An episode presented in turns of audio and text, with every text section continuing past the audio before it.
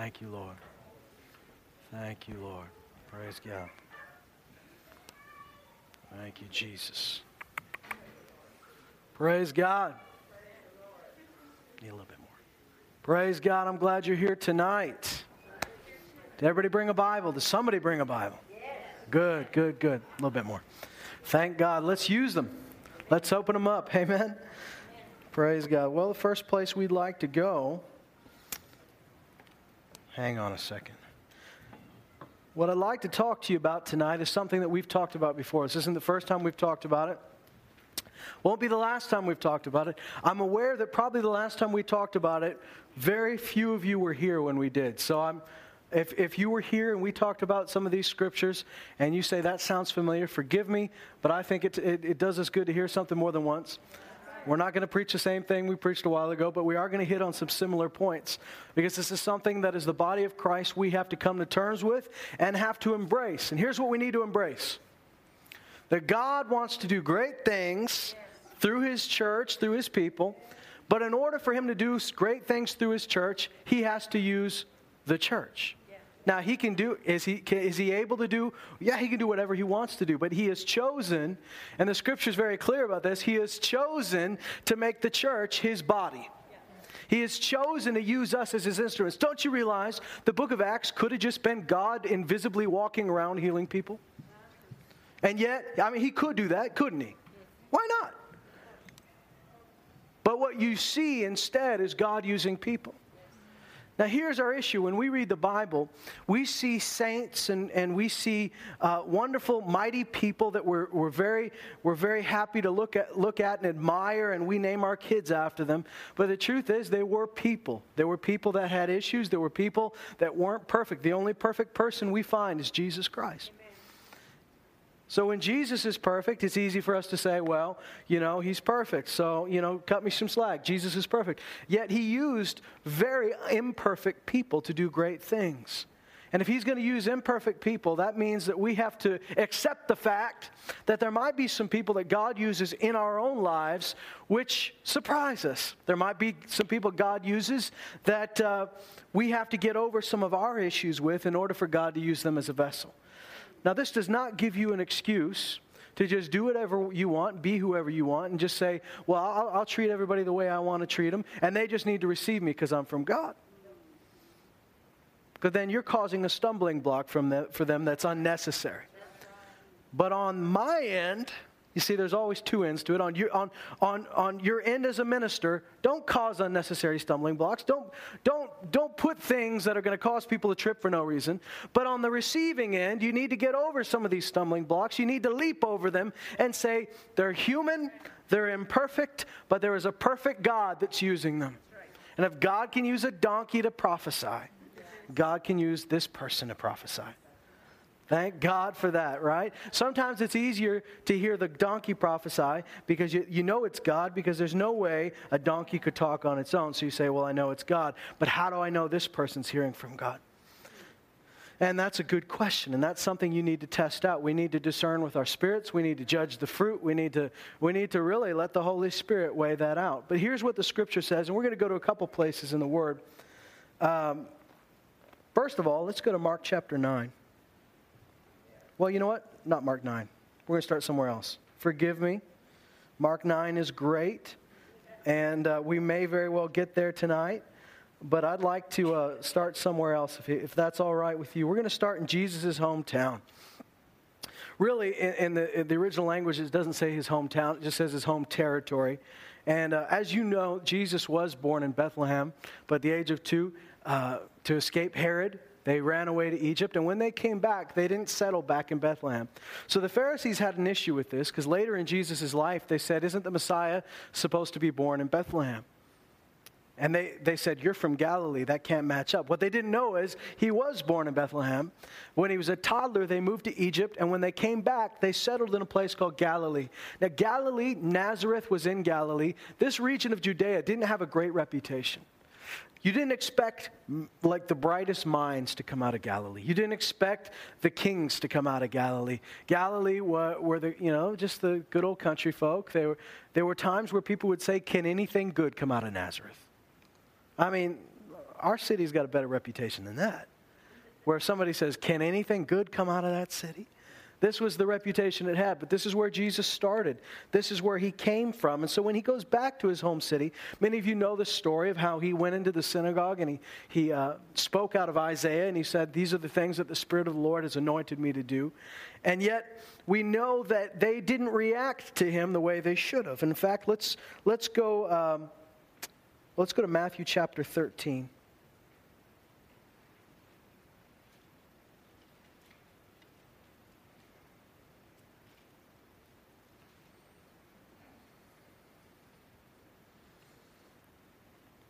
Matthew chapter 13, he's told a, a bunch of par- parables, and then it says in verse 53 when Jesus had finished these parables, he departed from there.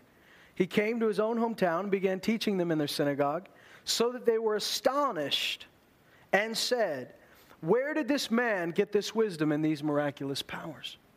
Now, if we were to stop right there, that wouldn't sound bad. Astonishment's not necessarily a bad thing, is it? You're astonished. You, Uh, might, you might interpret that as being impressed. Where did he get these things? But we see the real heart of the matter when he says, they say in verse 55, is not this the carpenter's son? Is not his mother called Mary, and his brothers James and Joseph and Simon and Judas? And his sisters, are they not all with us? And where then did this man get all these things? And they took offense at him. Scripture says they took offense at him. Literally, it means they stumbled, they tripped. This caused them to stumble over him. Now, a lot of times when we talk about being offended at somebody, being offended at something, we're talking about something that somebody did that, that hit us wrong. Maybe they did something wrong that offended us. In this case, the thing that offended him, Jesus didn't do a thing wrong. The thing that they were tripping over was we know this guy. We grew up with him. Yeah. We know his parents. We know his brothers. His sisters are still here. His sisters have married some of my brothers. And so this is all of a sudden a big issue for them. And it says they stumbled over it, they tripped over it. Jesus said, Blessed are those who don't stumble on account of me. Now, I understand somebody's a jerk, kind of trips you up. It's hard to receive from the way they've treated you, the way they've done. But in this case, all that Jesus did would just simply be from their hometown. They weren't tripping over his personality, they were tripping over their familiarity with him. So if Jesus, perfect as he was, because see, they grew up with him, and you know the Bible says he was without sin. So he was a good kid. By 12 years old, he was amazing the big shots in Jerusalem. When they went on the field trip, they went on the big trip to Jerusalem. He's impressing the, the hardest people to impress. He's impressing the guys at the synagogue, at the guys at the temple. I mean, sure, you can impress the guys at your hometown synagogue, but he went to the big leagues, to Jerusalem, where all the real big heads hung out were the ones that knew more than anything. And it says they were impressed. At 12 years old, he was asking them questions that they said, Where does this kid get this knowledge? So I could understand if he was such a just a bratty little kid that it's hard to receive him when he's old because that kid used to throw eggs at our house or you know that kid never listened to me when i told him he should you know he should stay out of the, the petunias. No this kid was a really good kid. He was without sin. Have you ever met a kid without sin? I mean, by toddler age, you're pretty sure that they are not without sin. Now, I'm not going to get into that theology, and I'm sure you guys can forgive me. I'm going to sit and teach you for a minute as I tie my shoe because here's what I've learned this shoelace will not cause me to stumble it may cause you to stumble. And I know this because I've talked to some of you. By the end of the sermon, you say, I, don't, I didn't hear a thing you said. All the time I was looking at your shoelace. I didn't intentionally leave my shoelace untied, but it works well for this sermon because we let the smallest things cause us to stumble. That wouldn't have caused me to stumble. I could, I've learned, you trust me, I played soccer when I was growing up, and, and my coach, more than anything, yeah, go, Jonathan, kick the ball, Jonathan, pass to that guy, Jonathan. But the thing that my coach learned to yell the most at me was, tie your shoelaces, Jonathan. I swore I did it just like everybody else, but I must have had some weird shoelaces because they were untied often. Isn't it funny that we could, we could, God could be speaking through somebody and we could let a shoelace distract us the whole time? But of course, none of you were distracted by it. I'm just making sure. Jesus, a perfect kid, not a brat, not a, not a Dennis the Menace character, but just the simple fact that they knew his roots. Here's the, here's the problem they knew him after the flesh. The problem is they knew and were familiar with his humanity. They were familiar with his roots, his upbringing, and it's very difficult for them to ever assume that this man could have something from God because we know him so well. Now, how does that translate to a group of people where we've known, we know each other for years, or, or you might have known them only for a few months, but you've already gotten close to them? You've already seen them when they let their guard down, and they're not perfect like Jesus. What happens when God wants to use that person to speak into your life? What happens when God wants to use that person? Uh, perhaps they're in a position in your life where not everybody's in this position, but perhaps they're in a position in your life where they could correct you on something. You have a choice. Can God use this person? Or am I going to go back and say, I know you too well for God to use you in my life? Let's read the rest of this and see what happens. Most of you already know where this is going. They took offense at him, they stumbled over this. And he said to them, A prophet is not without honor except in his hometown and in his own household. And he did not do many miracles there because of their unbelief. I want to read you from uh, the other uh, account of this very same thing in Mark chapter 6. Mark chapter 6 and verse 4, he says this, it's the same story. He says, A prophet is not without honor except in his hometown, among his own relatives, and in his own household.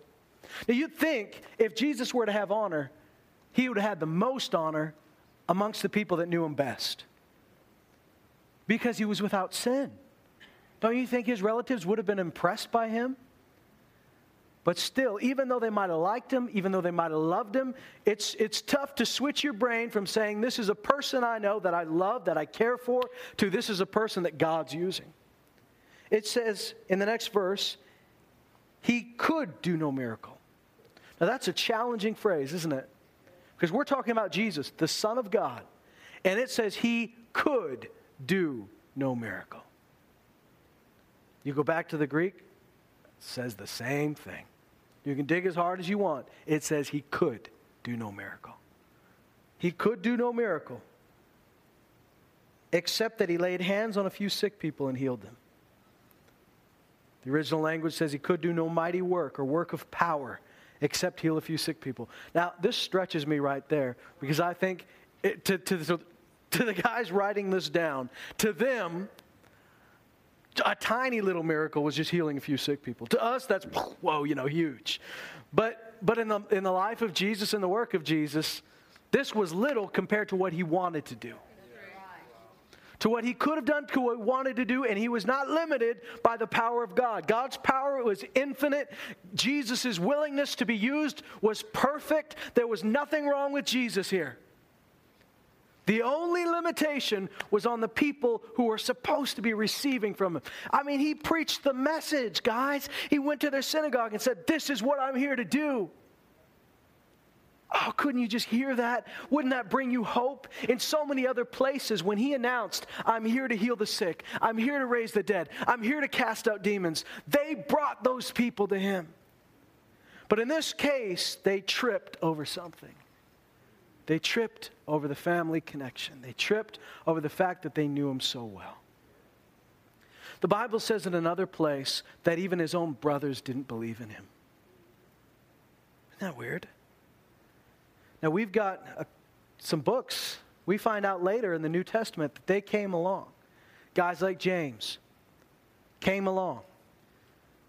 His half brother James wrote a great letter in the, in the New Testament, was a big part of the early church. And yet, while Jesus was walking the earth, he was not impressed.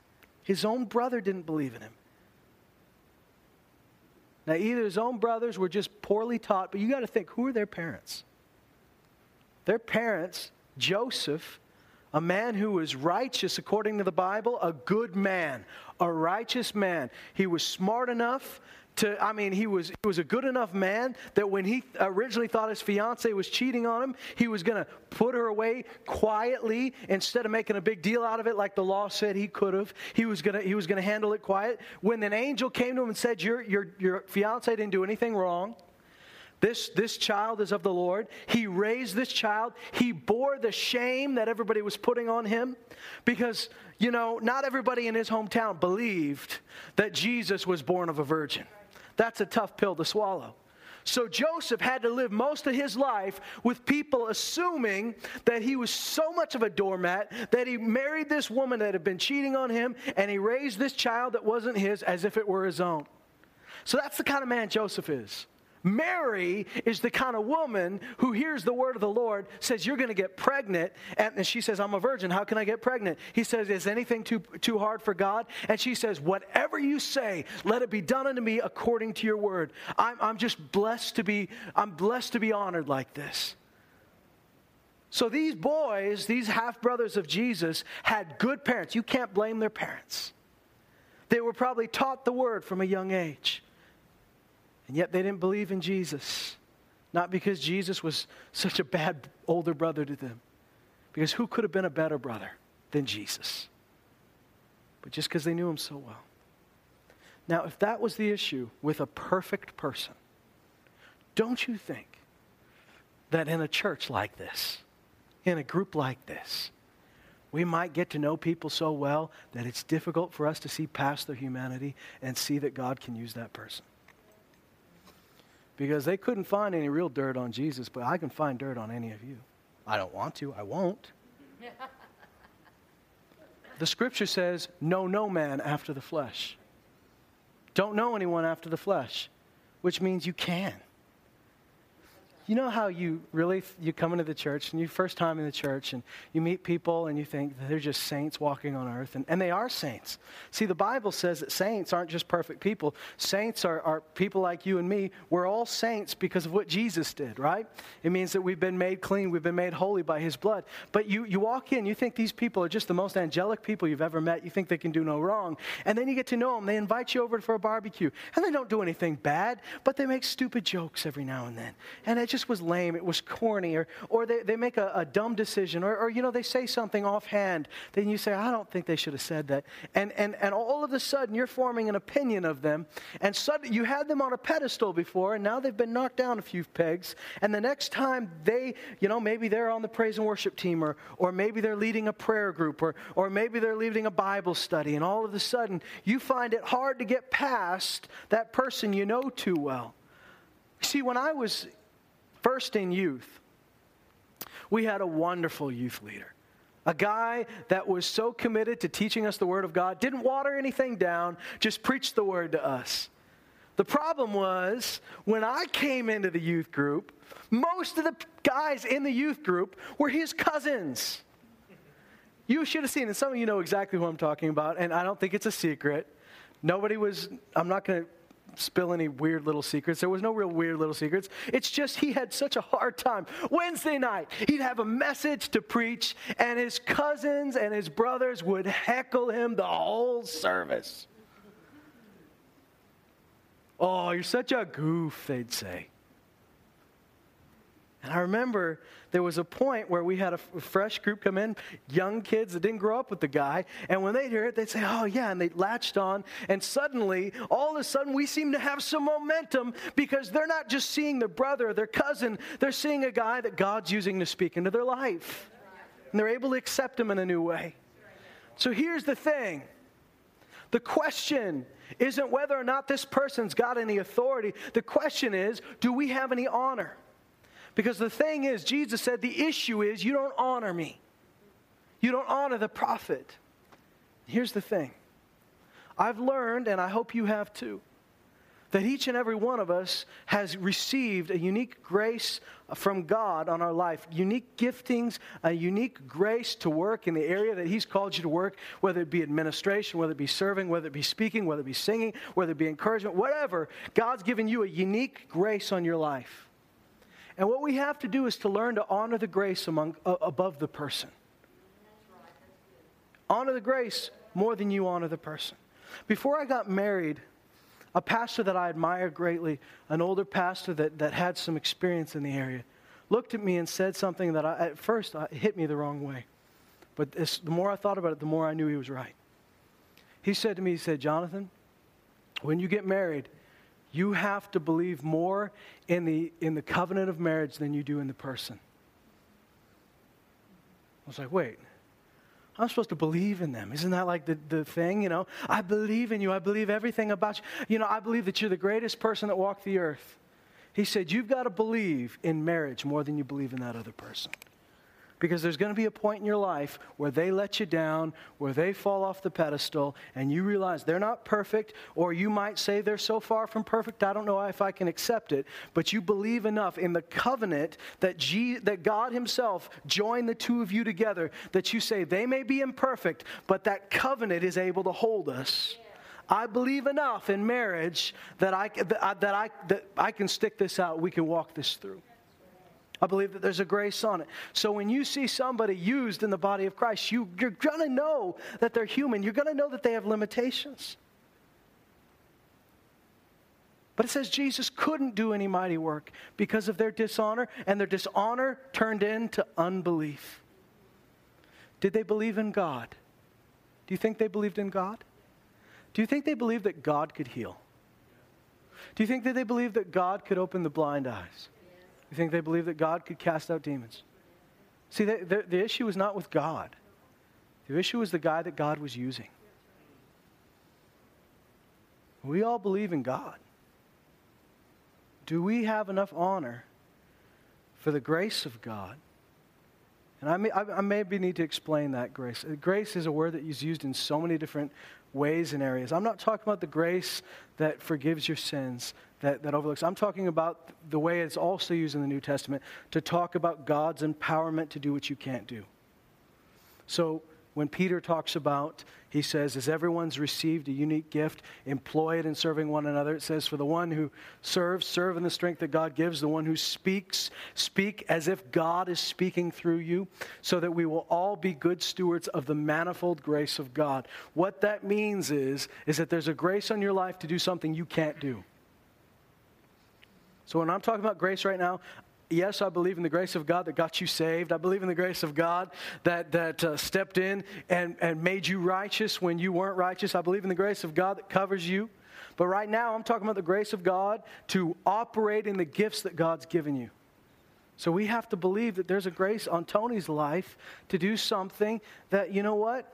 There's a grace on Tony's, this is just one of the things on his life. There's a grace on Tony's life to, to play and to lead us into worship through his, through his instrument. Now, if you got an issue with Tony outside of church, you might, you might look at the front, and every time he hits, he hits a chord or he strums, all of a sudden you're, you're kind of jolted out of that time of worship because you know this about Tony. How can I concentrate when, when Tony and I had a fight and, and I don't even know how he can stand up there before the Lord when he talked to me like that? And all of a sudden you're jolted out and it's Tony's fault. Well, you got to get over your issue with Tony. Tony, I don't think anybody's got an issue with you. But you got to get over your issue with Tony and realize that God will use people. And I'm going to honor not just the person, but the grace on that person's life. So we all believe in God. Do I believe that God can use that person that's about to lay their hands on me? Do I believe that God can use the person that's prophesying? Do I believe that God's using the person that's preaching? And that's something we got to get past their humanity we don't want to, to trip before we get to the finish line. It says they tripped over Jesus. They stumbled. They took offense at him. Not because he did anything wrong, because they knew him too well. And so, because of that, he couldn't do any mighty work. And it says in verse 6 of Mark 6, says he wondered at their unbelief. You want you love to make Jesus wonder. There were a couple places in the Gospels where Jesus wondered, he marveled at their faith. I want to be that guy. That Jesus is saying, Man, I don't see this often. This is impressive faith. But you don't want to go in the record book as the guy that Jesus marveled and was so impressed with your unbelief. Looking at you like you're a weird little species. Like, how in the world can you, can you have that much unbelief? And these are people he knew. The sad thing is, there were people that needed a miracle that day. There were people that Jesus grew up with that might have been blind, might have been lame, might have been demon possessed, might have been epileptic, might have been paralyzed. People that Jesus knew well. And his heart was the same as the heart of the Father.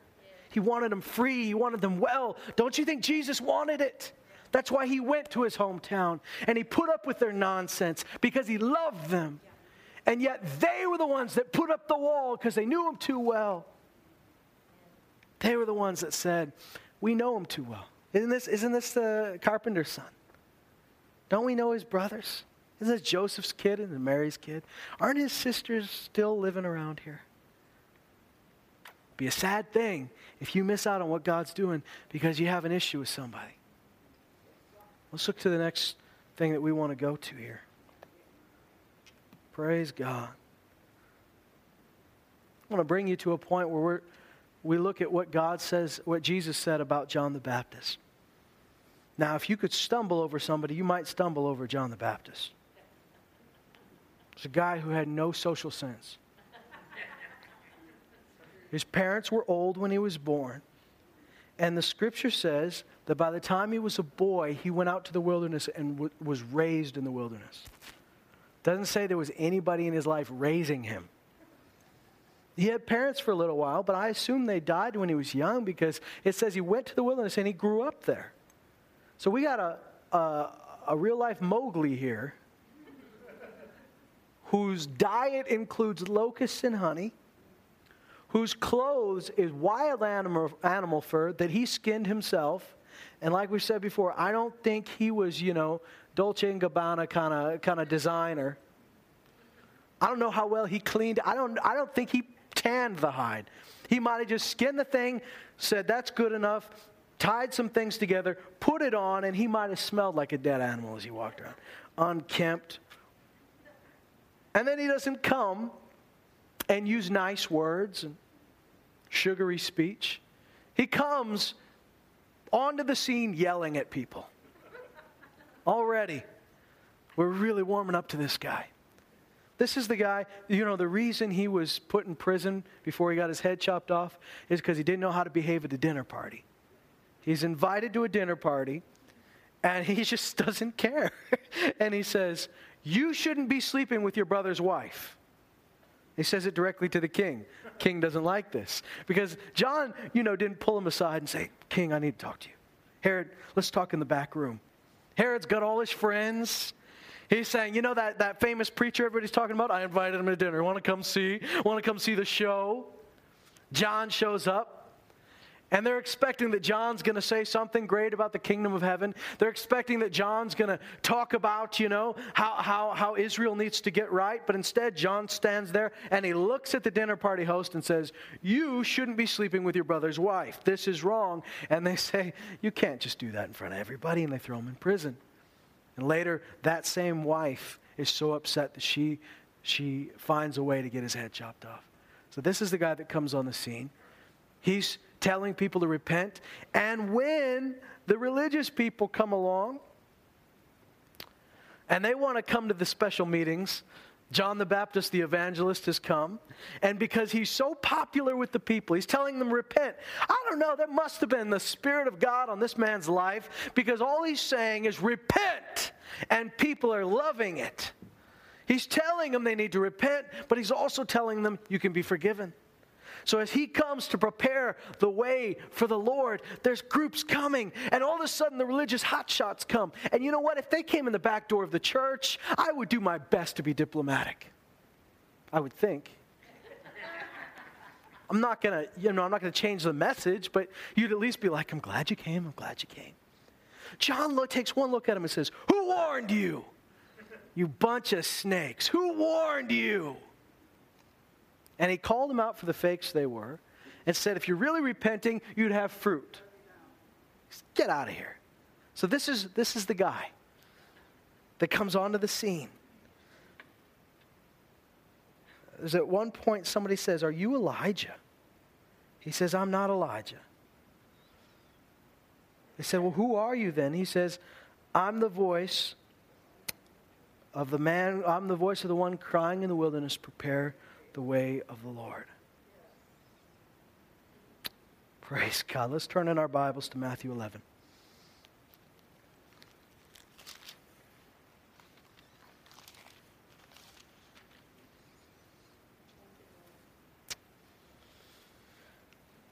John stumbled over Jesus as well at some point because he had a certain expectation of Jesus. And when he was thrown into prison and he didn't immediately get out, he began to be depressed. And he sent his disciples to Jesus and he asked, he told his disciples to ask, Are you the one or should we wait for another? He's hurt, he's offended.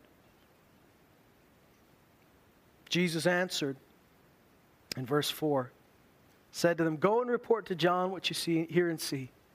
The blind receive sight, the lame walk, the lepers are cleansed, and the deaf hear. The dead are raised up, and the poor have the gospel preached to them. And blessed is he who does not take offense at me, or blessed is he who doesn't trip over me, who doesn't stumble over me. And as these men were going away, Jesus began to speak to the crowds about John. Now, don't you think at this point Jesus might have had a reason to be offended himself? He's had, he's publicly been questioned by somebody who was part of his ministry from the very beginning. That the baptism of John marked the beginning of Jesus' ministry. And yet Jesus doesn't go down that route. He says, What did you go out into the wilderness to see? reed shaken by the wind? In other words, somebody you can manipulate and we just kind of bow to whatever the winds of culture and, and, and, the, and, the, and the trends of the time were doing. Is that who you expected to see? He said in verse 8, What did you go out to see? A man dressed in soft clothing? Those who wear soft clothing are in king's palaces. But what did you go out to see? A prophet? Yes, I tell you, and one who is more than a prophet. This is the one about whom it's written Behold, I send my messenger ahead of you who will prepare your way before you. Truly I say to you, among those born of women, there has not arisen anyone greater than John the Baptist. So Jesus, who could have been offended, says there's no greater prophet than John the Baptist. In all of the old covenant, there's no one better than John the Baptist. But then he says, Yet the one who is least in the kingdom of heaven is greater than he. He says, From the days of John the Baptist until now, the kingdom of heaven suffers violence, and violent men take it by force. For all the prophets and the laws prophesied until John. Listen to this. And if you're willing to accept it, John himself is Elijah who was to come. Now, Jesus is not saying that John is Elijah reincarnated. We, of course, know that the Bible does not leave any room for that. He's not saying he's actually Elijah. He's saying he is, because here's the thing the prophets had said, before the Messiah comes, specifically in Malachi, before the Messiah comes, I will send Elijah. I will I'll send that spirit of Elijah. Somebody will come with the same spirit of Elijah and will prepare the way of the Lord, will restore the hearts of the fathers to the sons and the sons to the father. So a way would be made for the Lord. So he's, so in, uh, even, even the most stubborn religious folk knew that before the Messiah would come, there would be somebody who came in that spirit of Elijah. And Jesus says, if you're willing to accept it, it literally says, if you're willing to receive it. John was that person. Now, here's what I ask What difference does it make whether they're willing to receive it or not? Either he is or he isn't, right? You'd think that if God sent the man in the spirit of Elijah, that's all that matters. But Jesus is saying, in order for you to receive me for who I am, in order for you to really benefit from everything that John said and everything I say, you've got to receive that that's who he is. If you're willing to accept it, he's Elijah. Which means that they could have walked away doing one, two things. They could have walked away saying, I don't believe that. And that would have caused a chain reaction that they, they didn't believe John was the one sent in the spirit of Elijah, and therefore they didn't believe Jesus is the Messiah. And it really would have messed them up because they would have tripped over John and they would have tripped over Jesus. Or they could walk away saying, That's hard for me to hear, but I believe I'm willing to receive that's who he was. Do you think there might be some people in our lives that God says, if you're willing to receive it, this is who this person is to you? If you're willing to receive it, this person's a prophet in your life. If you're willing to receive it, this person is somebody I'm going to use in your life. If you're willing to receive it, that's who they'll be. But if you're not willing to receive it, you don't get the benefit from it. I'm not going to force you to believe that that's who he is. Did that change who John was? Whether they believed it or not? No. But it changed who he was to them. And if it could change who it was to them, it changed who Jesus was to them. Watch what Jesus says after this. He says, He who has ears to hear, let him hear. So Jesus is defining who this man was to them. He says, If you have ears to hear, let, let, let him hear. Then he says, But to what shall I compare this generation? It's like children sitting in the marketplaces who call out to the other children and say, We played the flute for you, and you did not dance. We sang a dirge, and a dirge is like a funeral song. We sang a dirge, and you did not mourn. For John came neither eating nor drinking, and they say he has a demon. Because John came as that prophet, that rough prophet out of the wilderness, and he didn't, he didn't feast and he didn't drink. He did not, he did not celebrate while he was alive. And so they say something's wrong with him. He's socially retarded, something's wrong with him. He's got a demon. He just doesn't fit in. He has a demon. And then he says, The Son of Man came eating and drinking.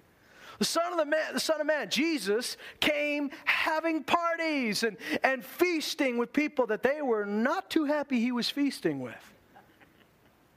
And they say, Behold, look, a gluttonous man and a drunkard, a friend of tax collectors and sinners. So, you know, they can't be pleased. John doesn't feast enough, so he must have a demon. Eh, eh, I don't know if you've ever accused anybody of that. They didn't come to your little get together, so they have a demon. They don't come to any of my Christmas parties. They're, they're demon possessed. I've never made that connection myself. John was so antisocial that they're like, something's wrong. He's got a demon. Then Jesus is so welcome and so social that they say he's a drunkard and a glutton. Now, let me ask you do any of you here believe that he was a drunkard or a glutton? I've heard some, but I've heard people preach that, that, that they say, see, Jesus was a drunkard he was a glutton because people said it. You, you actually believe these guys? Really? Come on. You going to believe those, what those guys say about Jesus? Jesus says wisdom is vindicated by your deeds. In other words, we're going to show you that you're wrong because look at the result, look at the fruit. But here's the deal their limitations that they put on people and what they expected stopped them from receiving what God wanted to do through those people. Because they expected something of John that he was never supposed to be. They couldn't receive the word of repentance and the word of forgiveness that he brought. They couldn't receive it because they were expecting something different. Listen, here they're not, they're not offended by what he says. Here they're not offended by his prophecies. Here they're not offended by the way he baptizes. They're offended at his social life. They're offended at how he acts around them. Isn't that sad? They're not saying, I have a problem with what he said. I have a problem with, with, with his methods. They have a problem with who he is as a person. They have a problem with his personality. And here, they don't have a problem with Jesus' teaching. Now, they probably did too. But what they really have a problem with is how Jesus is acting, how he relates to people, how he eats and drinks with people that he shouldn't be eating and drinking with. And they stumble over it. Because they stumble, they don't get what he wants to give them so badly. John the Baptist was necessary. John came that the mountains would be leveled and the valleys would be lifted up, that a straight way would be prepared for the Lord. In other words, if you heard what John had to say, your heart was primed for what Jesus was there to do. Right. If you heard John, John is the first guy in the Old Covenant to offer remission of sins without, the de- without shedding of blood. You don't see it anywhere else. And it's not John that's offering, it's God that's offering it through John. Now, that's something pretty cool. What an offer. Because what God wanted to do was to have a people whose hearts were ready for when the Messiah would come, that, that, that, he could come and their hearts would already be prepared, and a way for the Lord would be made in their hearts, and they receive him with open arms. If you listen to John, if you receive what John had to say, you'd be ready for Jesus. In fact, some of John's disciples, the moment Jesus walks by after he's baptized, John turns and looks and says, Behold, the Lamb of God who takes away the sins of the world. And John's disciples who've said, John, we're sticking with you. We're following you. Whatever you want to do, we're going. The minute he says that, they say, Good being with you, John. See you later. And they go and follow Jesus. And that was the right move. Because you see what happened to the guys that stuck with John? They get stuck with these dumb questions, wondering who Jesus really is. John had his season. When Jesus came, the time of mourning was over and the time of rejoicing had come. But they were tripping over the people, they were tripping over the humanity. They stumbled and they didn't receive it. You recall that Joseph, Joseph was the instrument of God's salvation for his family. His family would have starved had he not been put in a position to rule in Egypt. His family would have died. He was a source of God's salvation to his brothers and his father.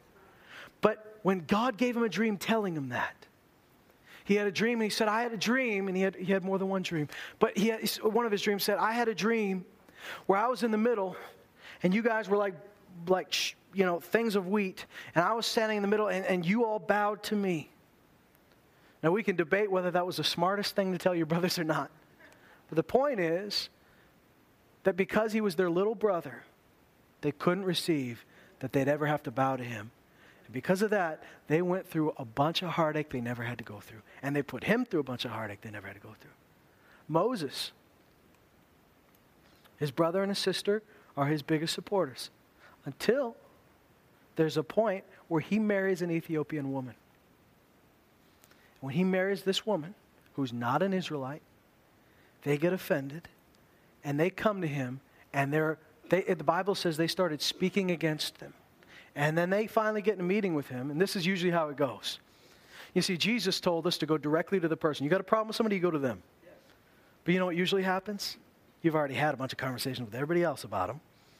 And finally, it gets through, and finally, somebody says, finally, Moses says, We need to have a meeting. Do you have a problem? And they come and they think they're all righteous and saying it. And they say, Who says that you're the only guy that can hear from God? Can't we hear from God? Do you guys think that they could hear from God? I think they could. But that's not the point. Who are you to lead us? Who are you to hear from God? And do you know what happens? Thank God we're in the new covenant. This stuff doesn't happen like it did in the old covenant. Immediately, Miriam's skin is leprous. She gets, and it's not just like early onset leprosy. All of a sudden, her skin is white and she sees the results of leprosy all over her body. Now, Moses could have said, That's what you get. That'll learn you. But instead, he goes to God and he intercedes for them.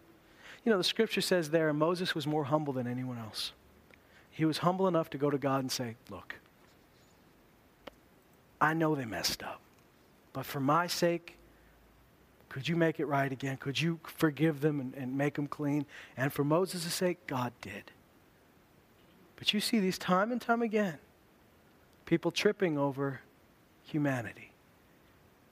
Moses was an instrument of sal- salvation, not just to those people, he was an instrument of God's deliverance to the Israelites. And yet, when he first comes on the scene, there's, there's there's a, a slave, an Egyptian slave driver. He's beating the Israelites. He's beating this guy. He's just going to beat him to death. And Moses stops it. And instead of getting a thank you, these guys later say, Who, who are you? Who are you to rule over us? You going to come and beat us and hide us in the sand too? So they didn't receive him. They, they could have received him, but they couldn't get past who he was. And he had to struggle with that for the rest of his life. They're still kind of struggling with him. They're, they're still fighting with him. They're still offended at him. Now, here's my point. How many, how many things could God do, does God want to do using people in your life that are imperfect and you've got dirt on? Now, if they're smart, They'll get, they'll get past those issues. They'll repent. They'll turn. They'll, if they need to apologize to you, they'll apologize to you. I'm not saying we have license to go around beating people up and doing terrible things and then saying, well, you just shouldn't be offended at me. Stop being offensive. You know? But I'm talking on the receiving end we need to be able to say, I may know this person well. I may have grown up with them. I may have changed their diapers. I might, I might go to, you know, go over their house for a barbecue. I might know them well. We might have had our disagreements. But can I believe that God can use this person? If I can, I need to get over my issues with them as a human and say, Can God use them? If God's going to use them, then Lord, I honor you. I'm going to honor them because I honor you. It's not a free pass to do whatever you want. But I am saying, God put us as a body, put us together with other people, imperfect beings, to be used by a perfect God. And if He's going to use us, we got to get over our issues. And we got to say, I'm willing to forgive. I'm willing to get over. I'm willing to, to realize that you might tell corny jokes and you might have scored, you know, scored badly in high school, but you know what I'm going to do? I'm going to realize that God's able to use you. When the Apostle Paul first got born again, you could understand why he might not be the most popular guy at the church. His background before he got saved was he was the chief hunter that hunted down Christians and brought them to court and had them killed. So that guy comes to your next church service. You may not immediately believe that he's got the best of intentions. and you want to hit the idiot who showed him your secret location.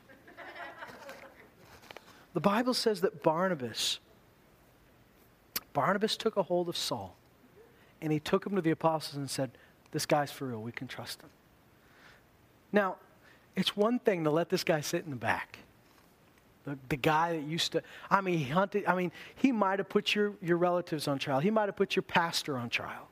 Now he's in the church. It's one thing to let him sit in the back and not give him dirty looks. It's another thing when he starts thinking that he can tell you what to do.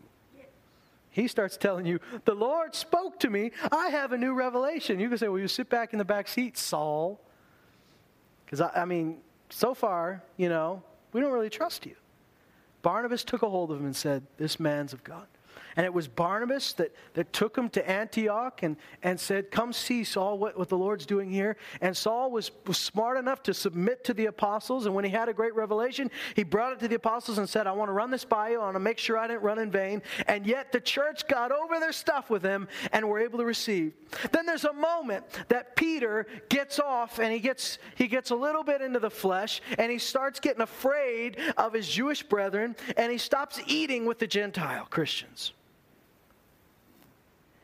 And this little Paul, isn't it funny that, that when God gave other people new names, like Abram became Abraham, exalt, it went from exalted father, father of many nations. Oh, that's wonderful. You know, um, God gives, it, it changes Jacob's name to Israel. God changed Simon's name. Simon means reed. He changed it to rock. Man. And then, and then Saul, Saul, they stopped calling him Saul and they just call him by his Latin nickname, which just means little guy.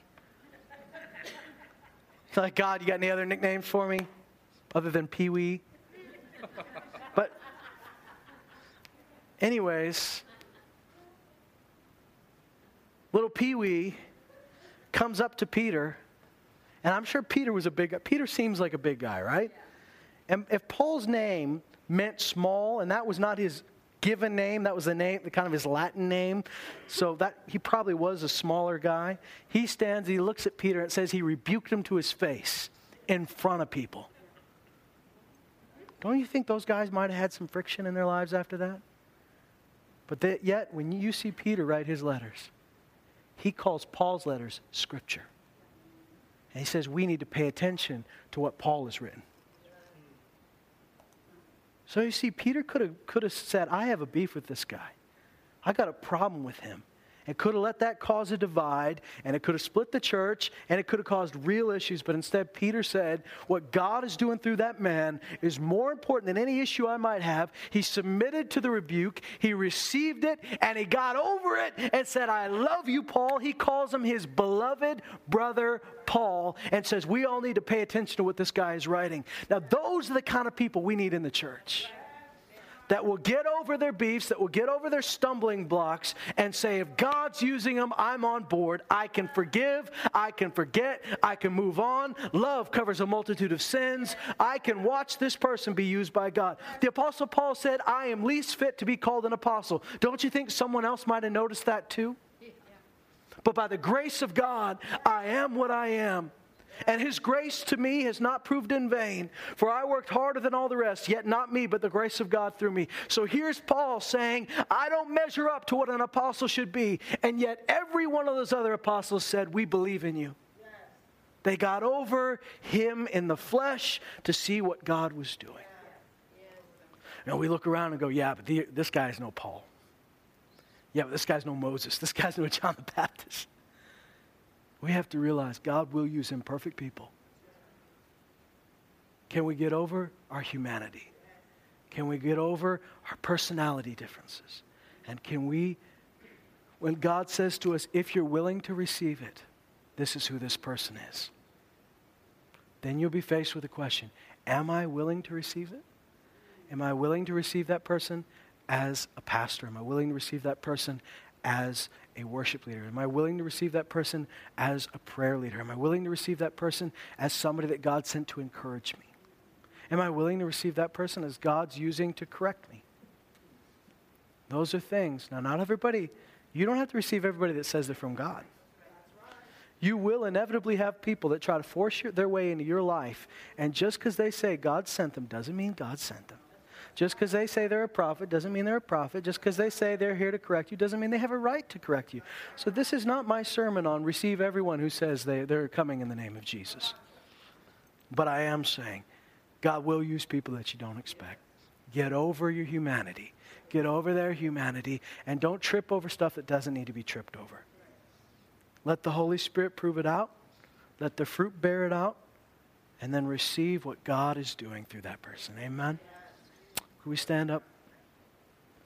Thank you, Lord. The Bible says, keep fervent in your love for one another. The word keep is important. Keep fervent. It's easy to be fervent in your love for people you don't know that well. That may sound weird. Do you know my expectations for people I don't know well are pretty low? And because my expectations are low, it's hard for them to miss expectations. It's hard for them to not reach my expectations because my expectations aren't that high. If a new person comes in the, in the building and it's their first time here, I'm not offended if they miss my birthday. If my wife, if my wife forgets my birthday, that's, that's more of a hard thing for me. Now, she never has, she probably never will, but if she did, that would be harder for me to accept. Why? The closer you get to somebody, the higher the level of expectation you have for them. But the Bible says love covers a multitude of sin. The word sin really means to miss the mark. It's not a bad thing that we set high marks for people we, we're close to. The closer you get to people in the body, the higher the bar will be set. They will inevitably miss the bar. The fact that you're fervent in your love will cover the times that they miss the mark. It'll cover it, it'll make up the distance and it'll say, you know what, they missed my expectation. You might say, well, let me do everybody a favor and just lower the bar. But that's not very good, is it? You can't live life expecting nothing out of anybody. You keep the bar high, but when they miss it, love covers. Love covers. Father, we're coming to you understanding that, that Lord, we are, we're people. And, uh, as human beings, there are limitations. There are things that we, we do that rub each other the wrong way. There, uh, there are times where we've, we've really um, not represented you well. And Lord, I, I know that you've forgiven us. I know that your blood cleanses us. Uh, Lord, I also know that sometimes as human beings we have to learn to uh, forgive as you forgave and, and not keep an account of a suffered wrong, as it says in 1 Corinthians 13.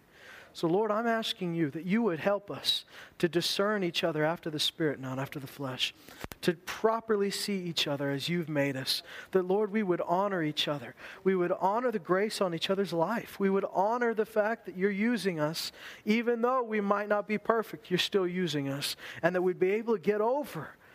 Lord, you said, that it, it, to, to have strife and division and jealousy and bitterness is to be fleshly as to be like babies and infants in Christ. So, Lord, we refuse to walk in strife. We refuse to stay in, in division and bitterness and jealousy. Lord, we're asking you that you would show us any of those areas that need to be that need to be made right again, that need to be corrected, that we would see them for what they are, and we'd be able to embrace the gifts in the body, we'd be able to embrace the gifts in the family, and we'd be able to see past the fact that we know each other well. We'd be able to see past our own familiarity and we'd be able to see each other as gifts that you sent to the body and honor them as such. In Jesus' name, amen.